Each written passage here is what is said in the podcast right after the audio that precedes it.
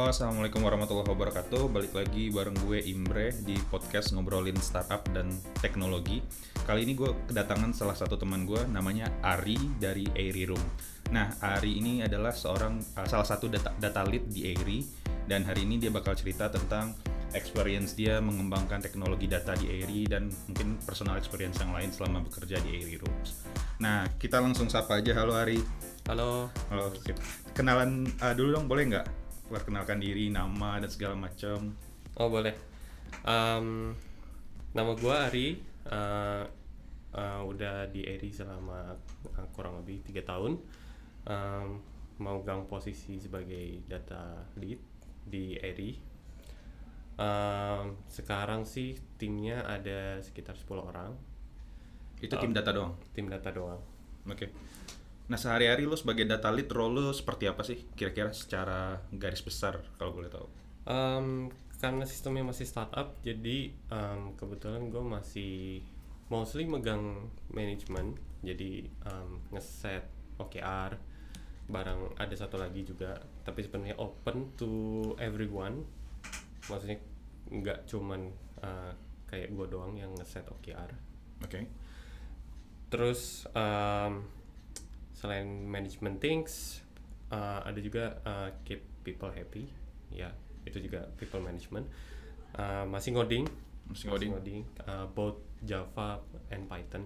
Jadi uh, kadang-kadang ada Jupyter Notebook, ada SQL, um, ada bikin backend service juga sih. Oke. Nah nanti kita bakal uh, gali lebih jauh lagi nih tentang uh, apa aja sih yang udah dilakukan dari sisi teknologi. Kira-kira teknologinya apa dan kira-kira masalah yang ingin diselesaikan seperti apa. Nah sebelum itu gue pengen nanya-nanya dulu tentang Airy Room secara general sebelum kita deep to teknologinya. Jadi kalau boleh cerita, menurut lo Airy Rooms itu apa sih? Bisa dijelasin nggak? Oke, jadi um, Airy ada aplikasinya. Nah, di aplikasi itu kita jual uh, satu rooms jelas, satu lagi ada tiket pesawat. Oke. Uh, untuk Airy-nya sendiri itu bergeraknya di bidang hospitality, tapi bedanya apa? Kalau dari uh, mungkin agak nggak kelihatan dari sisi customer yang belum pernah pesan. Oke. Jadi Airy itu menjual hotel-hotel yang udah kita standarisasi dari independent uh, budget hotels. Um, kita approach, kita ajak kerjasama, terus kita standarisasi supaya memberikan experience yang lebih baik ketika menginap. Oke, nah jadi kalau seandainya kayak gitu, berarti ada nggak sih, eh, misalnya customer perseorangan yang bukan dalam bisnis hotel dia pengen, eh, dia punya kamar terus dia juga pengen kerja sama sama hal-hal kayak gitu ada nggak sih? Iya, jadi uh, ada. Ada. Jadi um, kalau punya kamar doang mungkin enggak, tapi kalau misalkan punya let's say bangunan gitu yang punya beberapa kamar, nah itu baru Oh, oke oke oke oke. Berarti mostly produk unggulannya adalah rooms ya, kayak yang lu bilang tadi. Itu produk Oke. main kita room. Nah, sekarang gue pengen eh, bahas nih tentang jauh lebih detail tentang pekerjaan lu sebagai data lead. Tadi lu udah bilang udah sekitar tiga tahun di eh, Airy. Nah, kalau boleh tahu, apakah tiga tahun ini dari awal lu udah ngerjain data atau gimana sih ceritanya sampai lu bisa megang eh, data kerjaan related tentang data? Oke, em, jadi gue kebetulan mulai dari cukup awal-awal Airy, Oke, awal banget ya. lumayan, Lumayan. tapi nggak super awal gitu nggak. Oke, kira-kira lu engineer ke berapa sih? Em, Tahu nggak? Oh tapi kalau engineer-nya sih udah mm, mungkin more than 20 Waktu itu. Iya. Oke.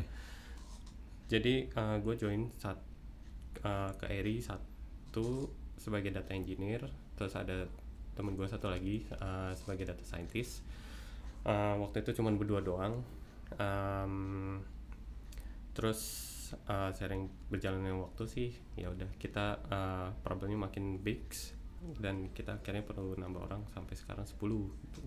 Oke. Nah itu di awal-awal lu nge-approach eh, kerjaan data ini kayak gimana sih? Kemarin kalau gua ngobrol bareng Randy di Traveloka, mereka cerita kalau di awal-awal mereka tuh kayak nge-replicate MongoDB-nya. Nah terus kemudian eh, data analitiknya dimulai dengan nge-query MongoDB. Nah kalau di lo dulu kayak gimana sih ceritanya awal-awal ngerjain itu kayak gimana? Oke, ngerjain awal-awal uh, pertama stack kita nggak pakai MongoDB Mhm. kebetulan Uh, jadi semua transactional um, data kita ada di PostgreSQL untungnya Oke. Untungnya. Oke. karena gue juga pernah bekerja dengan Mono, MongoDB dan gue tahu kayak gimana Iya. rasanya terus um, visualisasi jadi uh, gampang maksudnya tinggal query aja ke transactional database yang susah begitu udah dipecah microservice Oke. Um, Jadi tadi lu bilang uh, awal-awal lu langsung bikin visualisasi ke Postgre berarti itu langsung pakai data visualization tools gitu kayak Tableau segala macam atau lu bikin dashboard sendiri apa gimana sih? Betul. Jadi uh, untuk visualization tools um, kita dulu sempat pakai coba pakai dua, satu yang berbayar, yang satu enggak. Oke. Jadi yang berbayar tuh pakai Periscope data, yang satu lagi yang enggak berbayar uh, pakai Redash namanya. Mhm. Nah, cuman lama kelamaan uh, jelas dong lebih enak yang bayar. yang Oke. Redash jadi kalah uh, pamor lah di antara business users. Jadi dari uh, dulu lu di awal-awal udah langsung pakai Periscope data kayak kayak gitu ya. Betul. Oke. Nah, eh, ketika lo ngerjain itu lo menemukan apa sih ceilingnya di mana sih sampai akhirnya oh kayaknya nih kita nggak bisa pakai begini doang nih maksudnya pakai Postgre kita baca pakai visualization tool lo menem pernah menemukan hal-hal kayak gitu nggak sampai akhirnya oh ya udah kita harus cari sesuatu teknologi baru dan kita coba bikin teknologi baru kayak gitu Uh, problemnya dengan Postgre uh, dan query primary database menurut gue cukup general yaitu begitu ada orang query analytics tiba-tiba aplikasinya down.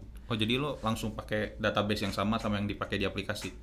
Dulunya gitu. Oke. nah, nah, mulai kita um, bikin uh, data warehouse. Jadi intinya sih memisahkan uh, database transaksi dan database analytics itu pakai um, Presto. Jadi kita pakai another third party treasure data. Karena waktu itu juga baru dua orang. Jadi nggak mungkin langsung wah kita manage sendiri aja Sparknya. Uh enggak Oke oke. Nah jadi eh, sebelum gue lanjut lagi nih, gue pengen tahu kalau di tim data eh, dulu awalnya ada data engineer dan data science. Kalau sampai sekarang perkembangannya seperti apa sih? Udah ada role data apa aja? Kalau mungkin eh, secara general di perusahaan-perusahaan lain itu ada data science, data engineer, data analytics segala macam. Kalau di Airy kira-kira role-role-nya seperti apa aja sih? Yang menarik sebenarnya kita menerapkan um, manajemen principles yang namanya holakrasi. Oke, gue itu dibawa uh, sama Mas Idos kalau mau cari namanya Fajar Firdaus Oke. bukan Idos. Iya iya. iya. Jadi uh, di ada statement yang menyatakan kalau role itu harusnya dinamik. Jadi uh, dalam satu tim atau satu circle sebutannya di situ uh, mulai dulu itu baru ada data engineer dan data scientist. Nah sekarang um, role-nya tuh ada ada lead, ada engineer jelas, scientist juga masih ada, analis ada, data warehouse engineer ada. Yang menarik lagi ada yang namanya role uh, sahabat. Jadi Sahabat.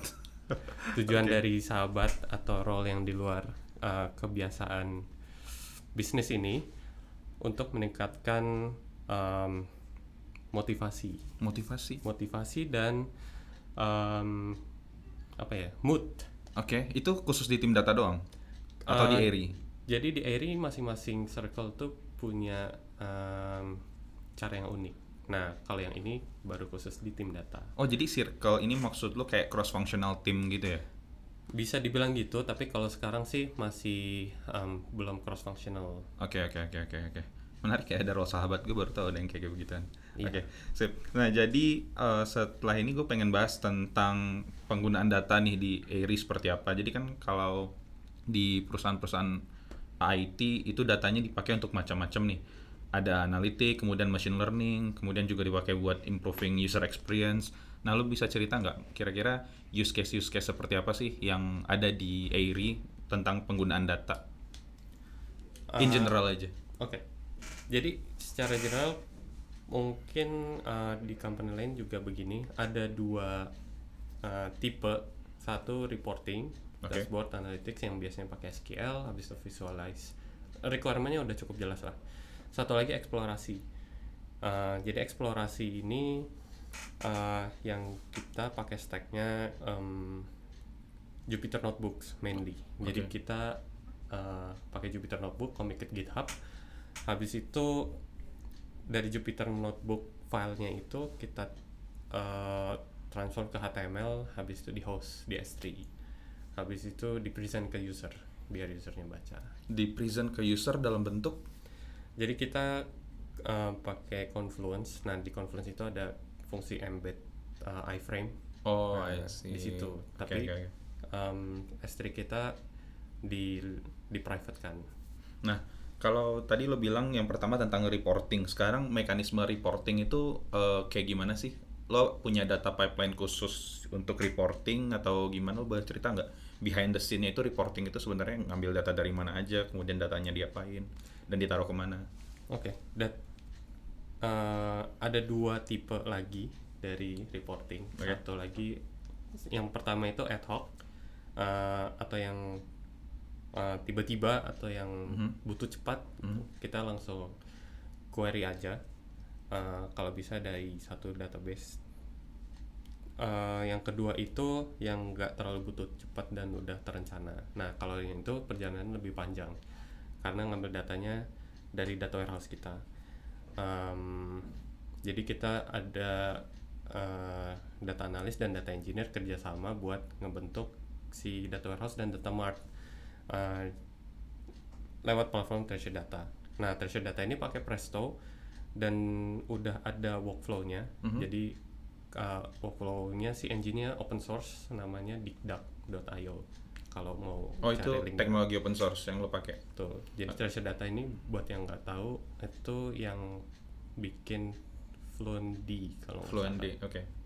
Iya. Nah tadi lo bilang ada data warehouse sama data mart. Nah dua hal ini bedanya kayak gimana sih? Mungkin ada orang-orang di luar sana yang nggak tahu. Menurut lo bedanya apa? In general data warehouse um, uh, intinya yang mungkin semacam raw data jadi belum disummarisasi. Kalau Oke. emang satuannya misalnya preservasi ya udah biarkan preservasi dengan tambahan atribut gitu. Oke. Kalau data mart uh, udah di summary sesuai dengan kebutuhan. Jadi kalau di retrieve itu udah uh, pertama ringan, kedua gampang. Nah tadi lo pakai Presto. Kalau Presto itu kan biasanya query layernya nggak sih ya kan ya? Iya. Nah eh, data warehouse-nya sendiri, storage layer-nya itu kalau di Airy kalau boleh tahu itu pakai apa sih? Data warehouse-nya kalau di Airy itu se- udah diurusin sama Treasure Data. Jadi mereka pu- Oh.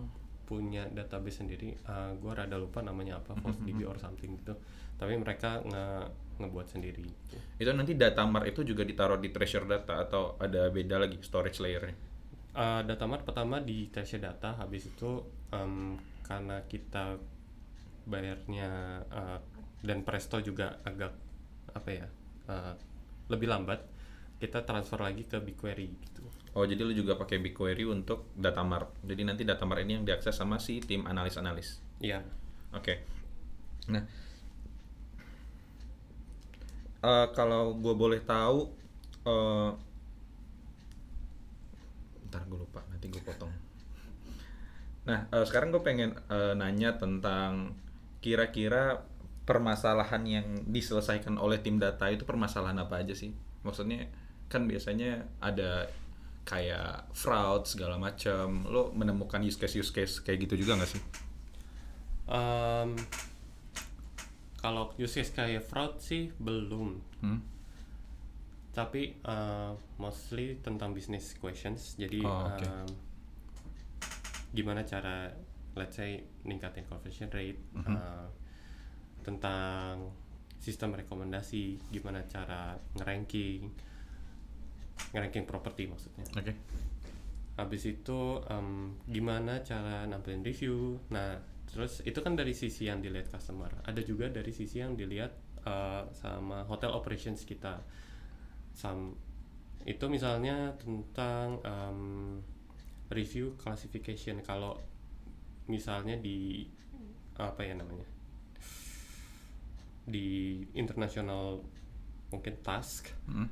On machine learning itu kayak aspek based sentiment analysis. Oh, oke, oke, oke. Jadi um, kita mengidentify suatu aspek dari review, terus kita ngidentify sentimennya kayak gimana. Nah, terus sentimen itu nanti lo pakai untuk ngasih tahu ke hotel kira-kira apa yang perlu diimprove kayak kayak gitu ya. Sentimennya itu uh, untuk sekarang kebetulan masih belum ready. Mhm. Jadi mm, kalau untuk menentukan review ini sentimennya apa itu kita udah pakai buat suggestions Oke. uh, untuk tim kita internal. Mhm. Tapi kalau untuk aspek ini sentimennya ini uh, akurasinya masih kurang buat dipublish. Oh, Jadi kita masih pasti lo masih develop, Iya. ngembangin kayak kayak. kita masih eksperimen pakai uh, GCP eh, platform juga buat uh, ngedeploynya. Oke, nah ini mungkin agak teknis nih. Eh, kalau seandainya data pipeline kan itu pasti akan selalu dimulai dari data collection, kemudian baru masuk ke data pipeline, either itu batch processing atau stream processing, dan kemudian ditaruh ke eh, storage layer. nah, boleh cerita nggak dari masing-masing tadi ada data collection, kemudian ada data processing, batch sama stream, terus kemudian ada data storage di paling belakang. Itu teknologi-teknologi yang lo pakai apa aja sih? Apakah lo pakai open source semua atau atau lo punya eh, lo juga pakai managed service kayak kayak gitu? Uh, untuk streaming um, Dari depan dulu deh, dari Oke. data collection. Data collection lo caranya seperti apa? Lo pakai teknologi apa aja? dari data collection ya data collection kita buat uh, semacam service fasad jadi Oke. um, ada yang API yang di hit sama backend atau front end uh, dari kita buat uh, narusin ke Google PubSub Oke. dari Google PubSub diproses sama Google Data Flow uh, ada dua cabang. Jadi yang buat real time counting itu langsung ke BigQuery. Kalau buat um, buat disimpan kemudian dimasukin juga ke data warehouse itu kita pakai S3 nah Oh, kenapa oke. pakai S3 itu sebelumnya sebenarnya kita pakainya um, Goblin juga jadi Oke. Kafka Goblin stack Mhm. Uh, dan itu semua di AWS gitu. Oh jadi sekarang eh, karena yang lama-lama itu Goblin dan Kafka lo dulu di AWS, jadi dulu pakai S3, sekarang ya udah biarin aja di S3. Betul. Tapi kan jadinya kalau tadi lo pakai PubSub terus lo pakai data flow, jadinya ada ini kan traffic-traffic keluar maksudnya dari VPC-nya si GCP ke AWS. Itu apakah emang by design seperti itu? Apakah lo ada rencana untuk migrate atau gimana sih? Untuk sementara belum ada rencana buat migrate karena uh, kalau dihitung-hitung cost buat migrate dibandingkan uh, cost untuk nge-maintain uh, network transfernya masih jauh lebih besar untuk nge-migrate. Migrate. Oh gitu ya. Oke oke oke. Jadi eh, di scale lo sekarang cost untuk migrate lebih besar daripada cost untuk maintain network tadi ya? Betul. Oke oke oke. Nah terus eh, tadi ada batch processing, ada streaming. Nah kalau dari segi itu lo pakai apa aja? Mostly uh, Data batch flow. processing. Oh, uh, kalau batch processing, batch processing kita pakainya um, Presto sih. Presto. mostly, ya. Jadi Oke. Presto digabung sama uh, Digdak atau Treasure Data Workflow tadi. Itu si eh, siapa sih namanya tadi? Treasure Data. Bukan satu lagi yang query layer, gue lupa. Presto. Presto. Nah Presto itu lo juga ma- manage sendiri. Presto itu di manage sama Treasure Data itu Oh, itu udah di manage sama Treasure Iya. Data. Tapi kalau seandainya lo pengen manage sendiri bisa juga kan ya? bisa manage sendiri. Kelebihannya eh, kalau gue boleh tahu ada lo bisa nge- nge- ngebandingin nggak? Kan kalau data flow kan dia juga bisa batch nih. Hmm. Iya kan? Kalau data flow dibandingkan dengan eh, Presto itu comparable nggak sih atau gimana menurut? Kenapa nggak pakai data flow aja untuk batch layer? Kalau data flow um, itu kan harus kayak ngoding. Maksudnya Oh, Oke. literally ngoding either Java, Python or something. nah, yang business user kita dan data analyst understand itu language-nya SQL. Oh, Oke, oke, oke. Nah jadi eh, lu udah pernah dengar data flow SQL belum sih? Data flow SQL um, mungkin udah dikit tapi belum terlalu Jadi gimana. kalau gue kemarin sempat bahas itu juga di uh, Next Extended. Jadi data flow itu masalahnya emang lo harus ngoding, terus kemudian muncul dat, uh, BIM SQL. BIM SQL lo bisa pakai pipeline-nya, terus tapi lu cuma supply SQL query. Tapi kan lu masih ngoding Java nih kalau pakai Beam SQL. Terus di next kemarin si Google ngumumin kalau mereka bikin sesuatu yang namanya data flow SQL. Jadi lu bisa bikin data flow pipeline dengan hanya SQL. Jadi dia bisa nerima data dari PubSub, terus kemudian dia bisa join data dari BigQuery juga dengan stream yang masuk, dan kemudian dia akan nge-generate si data flow jobnya dan kemudian bisa nulis ke BigQuery. Gue nggak tahu sih, tapi FYI aja sih sebenarnya. Oh iya, menarik menarik. Jadi, eh, nah kalau tadi lo tadi kayaknya mostly data data storage lo di treasure data ya. Mhm.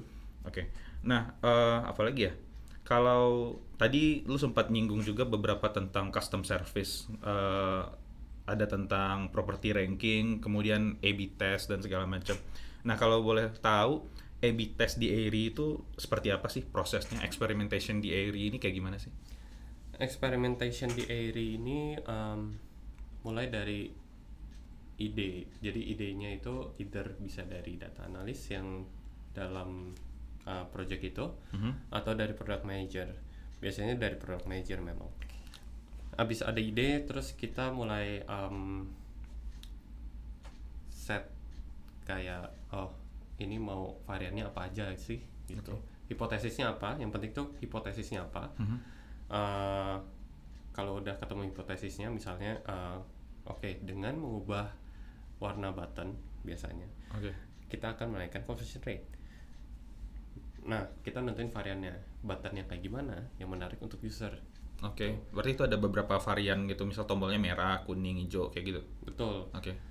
Eh, habis itu baru mulai eh, kita sepakatin si varian ini nanti semacam enumnya atau string yang dikirim ke klien atau backendnya itu apa kalau udah ini di set di internal tools eh, habis itu mulai tim backend atau front end uh, nge-implement um, logic buat variasinya itu Nah, kalau seandainya tadi nih eh, lo nyinggung tentang front end juga, eh, berarti A/B test itu full dilakukan eh, di front end ya, kayak maksudnya lo ngeganti tombol-tombol segala macam di front end. Kalau di use case lo ada nggak sih eh, lo melakukan A/B test tapi untuk logic-logic back end? ada Jadi kira-kira kayak gimana? Biasa yang biasa lo lakukan apakah hipotesis kemudian menentukan varian dan kemudian implementasi atau ada hal yang berbeda nggak sih? oh, kalau flow-nya sama Hmm? tapi uh, waktu itu kasusnya untuk menentukan search ranking mana yang lebih bagus Oke. jadi uh, kita punya satu hipotesis uh, kita mau ngetes apakah search ranking model baru ini bakal lebih menghasilkan conversion rate yang lebih bagus by the way itu udah kita tulis di blog kita Oke. Di Nah. eri apa sih blognya? uh, medium.com slash eri strip science Oke, oke. jadi em, di situ ada Winson yang nulis Mhm. waktu itu Eh, kita pakai Bayesian search ranking eh, variabelnya review score Mhm. setelah kita nentuin eh, hipotesis sama variannya. Variannya berarti eh, kontrolnya model sekarang eh, variannya eh, model yang baru. Oke. kita implement backendnya uh, dibantu sama tim engineer backend uh, aplikasi Airy-nya juga. Terus ya udah launch. Nah habis launch sebenarnya kita di internal tools kita tim data itu udah bisa langsung ngitung uh, resultnya itu Nah kalau eh, itu da- tadi dari data collection misalnya katakan lo udah punya dua model nih atau dua varian atau beberapa varian itu ketika lo experimentation data yang lo kumpulkan itu masuk ke data pipeline atau data processing untuk hasil eksperimen itu kayak gimana sih? Jadi data yang kita kumpulin em, pertama ada data namanya data tracking atau user logging Oke. kalau kita nyebutnya. Jadi yang dikasih varian itu em, kita nge-track juga dia kena variasi yang mana gitu. Dari kena variasi itu terus eh, dikirim ke data pipeline yang sama sama Oh, oke. tracking. Terus baru kita em, buat semacam save query untuk ngitung hasilnya. Oh, Oke, berarti end to end lo udah punya automatic pipeline untuk ngelakuin ngelakuin A/B test lah ya. kurang lebih itu Nah, eh, kalau boleh tahu eh, seberapa sering sih lo melakukan A/B test? Apakah setiap setiap hari lo melakukan A/B test atau pada waktu-waktu tertentu atau ketika use case use case tertentu doang? Um, A/B test dilakukan definitely nggak tiap hari karena waktu eksperimen kita minimal dua minggu. Oh, Oke. Ah ya, karena ada uh, efek seasonality, at least minggu. Dua minggu itu ke eksperimennya jalan doang atau semuanya dari awal bikin hipotesis sampai dapat hasil dua minggu apa gimana? Nggak, itu eksperimen yang jalan doang. Terus um, berapa kali? Jadi um, let's say uh, sebulan sekali. Sebulan sekali ada ya? Hmm. Oke. Nah, eh, terus ada tadi lu sempat nyebut juga tentang eh, property ranking. Property ranking ini yang ngerjain data science doang atau itu udah integrasi antara semua tim apa gimana sih? Eh, yang ngerjain kalau untuk yang bagian search ranking eh, masih data science doang Data dan data engineer. Eh, untuk integrasinya baru ngelibatin eh, Back tim lain. end, ya. kayak, kayak gitu ya. Nah, eh, sekarang gue pengen menanyakan hal yang sama kayak yang gue tanyain ke Randy kemarin waktu gue ngobrol bareng Randy. Karena lu udah lumayan lama di tim data, kayaknya lu punya wisdom-wisdom nih yang bisa lu share. Menurut lu kalau seandainya ada orang di startup, kan biasanya podcast gue ngebahas tentang startup. Mostly gue selalu nanya kalau seandainya ada startup baru pengen melakukan sesuatu, saran terbaik lu apa? Nah, kalau menurut lo ketika sebuah startup dia baru early stage, dia pengen mulai melakukan pengolahan data nih. Eh, menurut lo eh, kiat-kiat mereka untuk sukses apa sih? Mereka harus mulai seperti apa dan kemudian lu punya semacam ini nggak sih? Best practice nggak sih?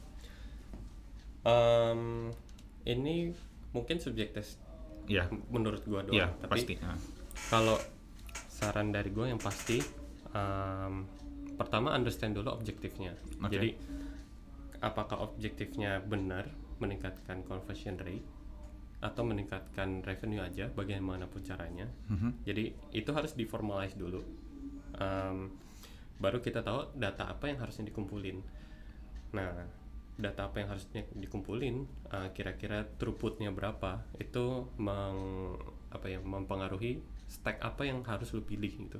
Oke. terus resource yang lu punya sorry bukan resource ah iya ada resource ada people. Aha. Ah, jadi jumlah ah, dua ini match enggak kalau enggak ah, berarti make sense buat out, buat outsource namanya. Jadi Oh, jangan terlalu maksa dengan oh gue harus bikin sendiri gitu Oke. dari awal Outsource ini bisa bentuknya pakai uh, third party service atau lo emang nge-hire engineer di luar yang emang agency Iya. kayak gitu ya? nah kalau udah ah, komplit semua baru kita mulai implementasi gitu kan. Oh, oke oke oke. Nah, eh, tadi lu bilang waktu experimentation itu dua minggu. Biasanya kalau seandainya lu melakukan eksperimen dari awal sampai akhirnya lu bisa menjawab pertanyaan lu itu teks berapa lama sih? Eh, bagian yang paling susah itu memformalize hipotesis yang benar. Jadi em, kita harus kayak diskusi dulu atau mungkin PM diskusi dengan dirinya sendiri gitu. Diskusi dengan dirinya sendiri. Eh sorry, ya dirinya sendiri maksudnya dalam berpikir. Oh, oke oke oke. Oke, jadi nah, gue penasaran kalau sekarang eh, Airy Rooms lagi hiring nggak sih? Iya, jadi Eri eh, masih cukup banyak hiring. Mhm. Itu bisa ke eri careers.eri.com. Nah, orang-orang yang lo cari ini kira-kira seperti apa sih? Lo butuh engineering people yang seperti apa sih menurut lo? Eh, engineering people Apakah data atau back end atau apa pun lah yang lo lagi hiring Oh, sekarang? lagi ada semuanya. Jadi, eh, tapi kalau untuk data scientist kebetulan lagi butuh yang cukup senior. Oke, cukup senior. Nah, Kalau yang lain? Kalau yang lain ada data warehouse engineer, ada backend engineer, ada kalau salah ada product managers. Ada product manager juga Iya. ya. Oke. Terus yang pasti kita mau um, yang best fit. Jadi nggak cuman best, tapi best fit. Maksudnya gimana sih best fit? Best fit itu yang uh, secara technologicalnya, technicalnya baik, Aha. Tapi juga harus match sama culture kita. Sama apa sorry? Culture kita. Oh culture. Oke. Nah kalau lo bahas culture, kalau gue boleh tahu uh, culture yang sekarang ada di Airy itu seperti apa sih? Supaya orang-orang nanti nih kalau denger dia tahu oh ini cocok banget nih sama gue nih. Oke. Em, mulai dari mana ya? Terserah lo deh. Oke. Jadi yang tadi uh, gue udah singgung juga ada uh, prinsip yang namanya holokrasi. Oh, yang tadi oke. Ya. Uh, itu gue skip aja ya. Terus aside from that kita ada meja pingpong. Jadi kadang-kadang mungkin jam 4, jam 5 gitu udah mulai pada main pingpong. Oke. Um, Pingpong ya di mana-mana sarap tuh pingpong aja semuanya. Oke. terus kita juga ada PS4. Sebenarnya itu belinya patungan sih, Mhm. tapi buat dipakai bareng lah. Oke. Orang-orang biasanya main FIFA sih. Nah, kalau seandainya eh, di Airy sendiri, gue penasaran sih ini. Eh, lu punya ini nggak sih culture sharing kayak seandainya tiap ha- tiap sekali seminggu lu punya brown bag session atau ada technical session yang dilakuin oleh engineer-engineer Airy untuk ke internal kayak kayak, kayak gitu gimana? Ada nggak? Oh iya, kita uh, sangat-sangat rutin buat ngelakuin knowledge sharing. Um, buat engineer seminggu sekali, Oke. buat tim data uh, seminggu sekali juga. Jadi Beda total- ada dua ya. Ada dua, karena uh, kadang-kadang yang tim data share belum tentu engineer bisa uh, pakai langsung kan. Hmm, I see. Tuh. Dan sebaliknya. Oke, nah gue kan juga megang komunitas nih dan permasalahan yang sering gue temukan di komunitas adalah ketika gue ngajakin orang untuk "Ah, eh lu share dong di komunitas itu susahnya setengah mati karena gue harus nyari orang kadang dia nggak mau nah kalau dari lo sendiri sebagai lead kira-kira apa sih yang bisa membuat orang itu mau untuk eh lo hari ini sharing tentang ini ya kayak gitu maksud gue yang memotivasi mereka kira-kira apa sih Uh, iya, jadi sebenarnya ini ditemuin juga di uh, Eri, Oke. nggak cuman mungkin di mana-mana. Nah, uh, untuk sekarang kesimpulan gue adalah culture-nya orang Indonesia uh, mungkin menuju ke arah situ, tapi menuju yang sekarang udah mulai lebih banyak sharing ya.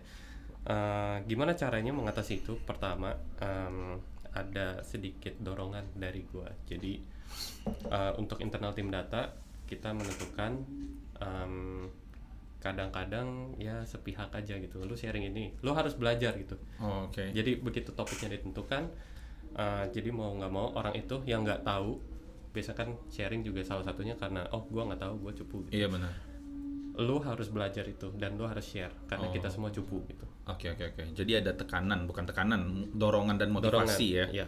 Oke oke oke. Terus satu lagi, tapi ada juga yang volunteer, nggak cuma nggak selalu gitu. Ya benar. Pasti akan selalu ada yang volunteer. Gue sering menemukan case di mana kayak, eh gue juga mau dong share kayak kayak gitu. Dan most of the time sih emang kayaknya 60-40 kali ya kalau gue pengalaman gue nyari-nyari orang di komunitas. Ada yang kalau seandainya lagi susah nih nyari orang ya udah akhirnya dipaksa. Tapi most of the time orang volunteer sih. Eh gue pengen share dong kayak gitu. Jadi ada dua dorongan sih menurut gua, dorongan internal sama dorongan eksternal. Dorongan eksternal itu yang tadi. Nah, dorongan internal nih harus disadarin buat yang mau share, karena uh, intinya share itu adalah kalian juga belajar. Iya, Kalau kalian mau belajar, berarti uh, walaupun nggak tahu, uh, since kita open Iya, both in community dan uh, mungkin di kantor-kantor yang lain juga uh, kalian juga harus uh, coba memberanikan diri buat nge-share Iya, supaya kalian belajar. Kalau menurut gue sih uh, ketika lo sharing sesuatu, even uh, yang udah lo tahu atau lo belum tahu, lo akan tetap belajar sih dan lo nggak akan kehabisan ilmu bahkan ketika orang nanya apa yang udah lo tahu dan itu lo mesti mikir jadinya lo, lo ikutan belajar juga kan. Setuju banget, Jadi Bos. banyak sih uh, manfaat positif. nah uh, itu aja sih kayaknya tentang Eri. Sekarang gue punya beberapa pertanyaan yang mungkin uh, lebih relate ke personal atau daily life lo di luar kantor. Nah lo punya hobi nggak sih? Hobi gua kalau sekarang lagi em, basket dan berenang. Oh iya, enaknya olahraga banget ya.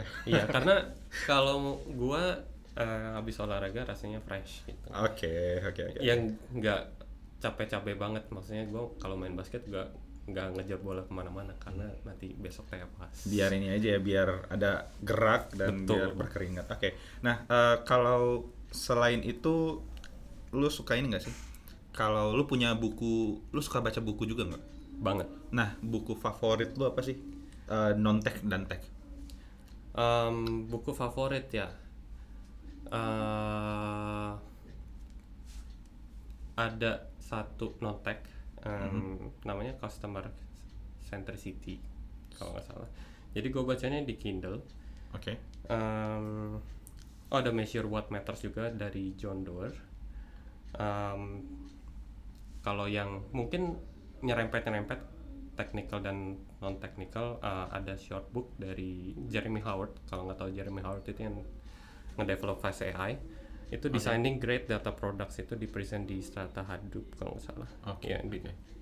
Kalau tech buku favorit lu yang paling lu ketika lu baca lu merasa oh ini keren banget dan lu dapat banyak ilmu. Em, kalau gua nggak salah eh, namanya microservices pitfall Oke. Eh, jadi itu Tentang apa sih bukunya? ngebuka gua tentang sebenarnya mungkin ada beberapa orang yang udah tahu tapi uh, it's good to refresh.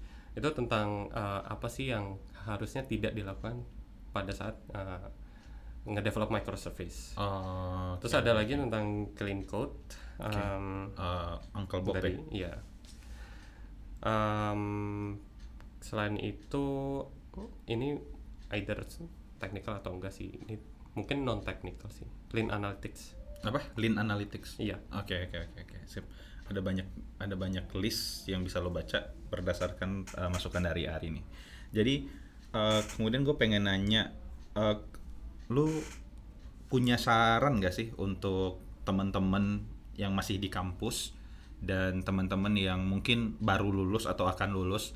Menurut lo saran terbaik yang bisa lo berikan? Mungkin lo bisa berefleksi dari diri lo sekarang kalau seandainya gue bisa balik nih ke beberapa tahun lalu ketika gue jadi mahasiswa dan gue baru lulus gue harus melakukan ini. Nah lo ada itu gak sih? Refleksi kayak gitu gak sih? Yang bisa lo share ke teman-teman yang baru mau lulus atau masih kuliah? Ada. Jadi biasanya um, gue dulu juga gini um, ada dilema begitu baru lulus Oke. Uh, ada dua path. Satu lo S2 oke. Satu lagi lo kerja. Mhm. habis kerja S2 atau habis kerja ya kerja terus gitu. Mhm, iya. Em, gua nggak menyesal mengambil path yang namanya ya udah kerja aja gitu. Karena kalau S2 eh, sebenarnya ini tergantung orang-orang juga sih. Mhm, tapi at very least lo harus tahu tujuan akhir lo apa gitu. Kalau tujuan akhir lo eh, emang kerja di industri dan S2 lu membantu bukan sekedar mau jalan-jalan then go for it gitu. Tapi Oke. kalau lu tahu eh, kalau di industri em, super helpful dan kayaknya S2 nggak menambah apa-apa Mhm. ya kenapa lu nggak kerja aja gitu Oke, itu sih yang tapi saran gue in summary uh, lo harus tahu apa yang lo mau di masa depan ultimately ya Iya. Oke, sip. gue udah nggak ada pertanyaan lagi. Dari gue itu aja. Eh, thank you Ari udah mau share. thank you juga Imran Eh, podcast gue bakal rilis tiap hari Selasa. Jadi nanti pantengin aja Selasa pagi. Kira-kira berapa minggu lagi ya dari sekarang? Nanti deh gue kasih tahu. oke Eh, itu aja. Terima kasih buat teman-teman yang udah dengerin. Semoga bermanfaat. Kalau seandainya kalian punya masukan tentang topik apa yang pengen kita bahas, kemudian ada ide tentang pembicaranya siapa, silahkan kasih tahu gue di Twitter @imbrenagi dan jangan lupa juga follow podcast ngobrolin startup dan teknologi di Spotify. Rencananya gue bakal rilis tiap Selasa pagi. Mudah-mudahan bisa konsisten. Sebenarnya tergantung juga sih apa gue dapat speaker atau enggak. Jadi ya, kalau seandainya nggak ada speaker, kadang gue ngebacot sendiri. Tapi ya gimana dong? nggak apa-apa sharing Iya sharing ya. Jadi itu aja. Sekali lagi terima kasih. Mohon maaf kalau ada salah dan kurang. Sampai ketemu lagi di episode berikutnya. Wabillahi taufiq wal hidayah. Assalamualaikum warahmatullahi wabarakatuh.